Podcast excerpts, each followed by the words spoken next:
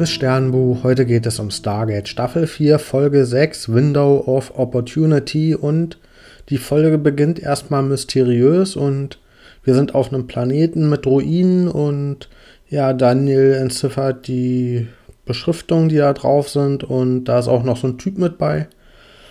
Hm, ob der nun von dem Planeten kommt oder von irgendwo anders, das wissen wir noch nicht genau. Und ja, zumindest ist es niemand von der Erde und ja, auf dem Planeten, da ist die Sonne sehr heiß und hat Eruption und ja, die sorgt auch für eine gefährliche Strahlung und deswegen muss man da eigentlich schnell wieder weg.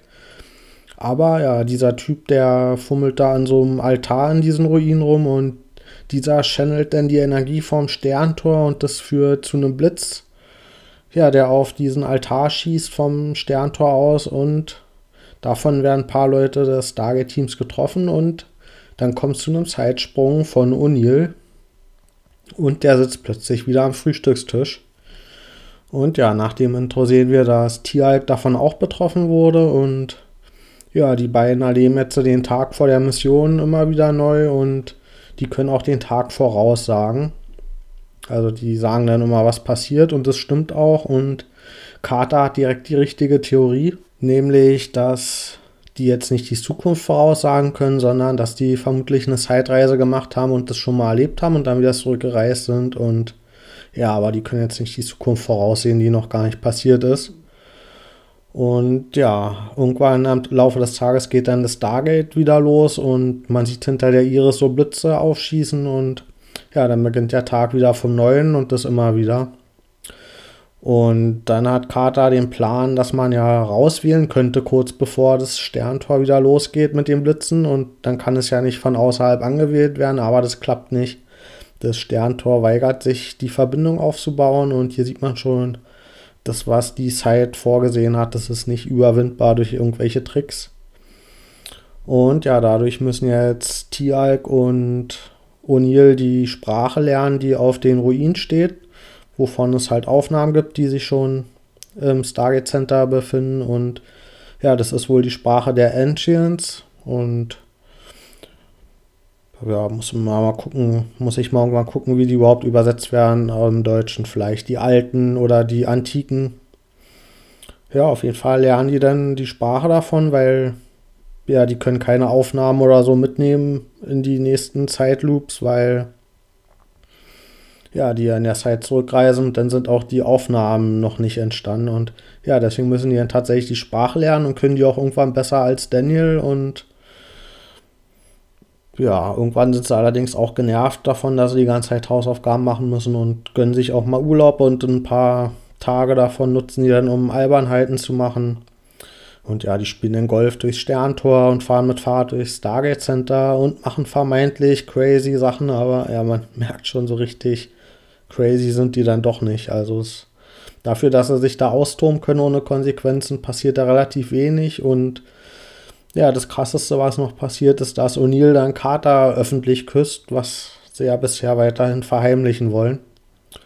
Und ja, ob nun vor dem Stargate-Team oder auch vor sich selbst, das wird sich noch auszeigen. Auf jeden Fall hat hier O'Neill jetzt mal die Zeit oder die Möglichkeit genutzt, Carter zu küssen und ja, irgendwann schaffen sie es aber, diese ja, Schriften von den Ruinen zu entziffern und dann stellt sich raus, dass ja die Antiken oder die Alten eine Kolonie auf diesem Planeten gegründet hatten vor langer Zeit und irgendwann ist irgendwas entstanden, was ja die Gefahr aufgebaut hat, dass sich das da alles zerstört und um den Grund für diese Zerstörung zu verhindern, haben sie eine Zeitmaschine gebaut und wollten halt in die Vergangenheit reisen, sodass diese Gefahr gar nicht erst entsteht und ja, das ist aber schief gegangen und stattdessen sind sie halt in diesem Zeitloop geraten und irgendwann haben sie auch aufgegeben, diesen Zeitloop ja aufzulösen und oder da zumindest die ursprüngliche Idee von der Zeitmaschine, die weiter in die Vergangenheit zurückgeht, zu bauen und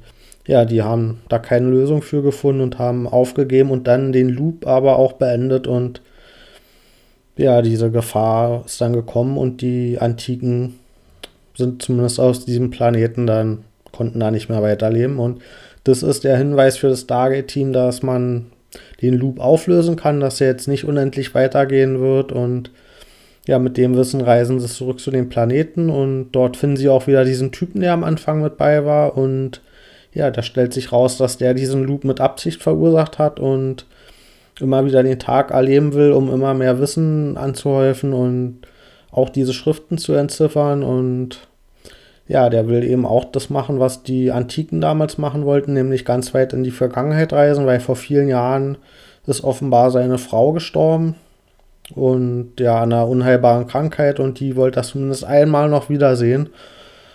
Und ja, deswegen ist er gewillt, den Loop so unendlich lange weiterlaufen zu lassen, bis er das rausgefunden hat, wie man diese Zeitmaschine richtig bedienen kann. Und ja, O'Neill kriegt dann einen emotionalen Ausbruch und er sagt, ey, willst du das, was soll denn da passieren, wenn du deine Frau wieder siehst und sie dann wieder stirbt, willst du es nochmal erleben? Und er hat seinen Sohn schon mal verloren und er würde es auf jeden Fall nicht nochmal erleben wollen.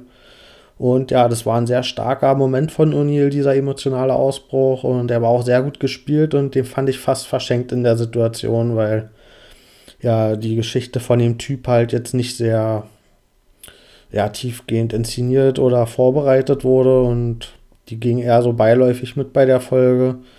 Und ja, das ist jetzt auch nichts Neues gewesen. Da hatten wir auch schon mal dieses Wasserwesen, das ja irgendwie vor langer Zeit seine Frau verloren hat und oder seine Partnerin. Und ja, da ging es halt auch darum, wie man sich irgendwie lösen kann von diesem Schmerz und von Tragödien, die in der Vergangenheit passiert sind und wie man eben diesen Schmerz überwinden kann. Und darum ging es hier auch. Und ja, auf jeden Fall hat am Ende der Typ das auch eingesehen und vor allen Dingen auch, dass wenn nicht mal die Antiken das geschafft haben, diese Zeitmaschine ja, zum Laufen zu bringen, dann wird er das als erst recht nicht hinkriegen und dann ja, löst er halt diesen Zeitloop auf und die Zeit geht wieder ganz normal weiter.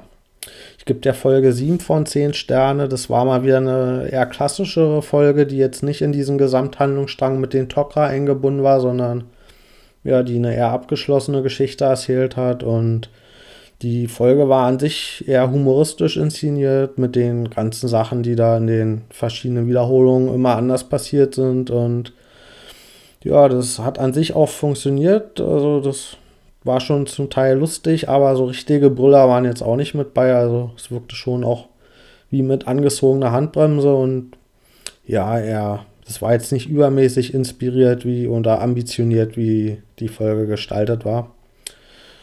Und ja, aber ganz daneben ist er auch nicht gegangen. Und was noch am meisten hervorgekommen ist, ist die Freundschaft zwischen O'Neill und Tieralk, die ja diese ganzen Tage zusammen verbringen mussten und dann auch irgendwann genervt waren von, davon, dass das alles so langsam war und immer das Gleiche war. Aber die beiden ja, die waren immer cool miteinander, die haben sich nicht gestritten und ja, das hat nochmal unterstrichen, was sie so für ein Verhältnis zueinander haben und ja, das kann man zumindest aus der Folge, glaube ich, mitnehmen. Also dann, bis bald.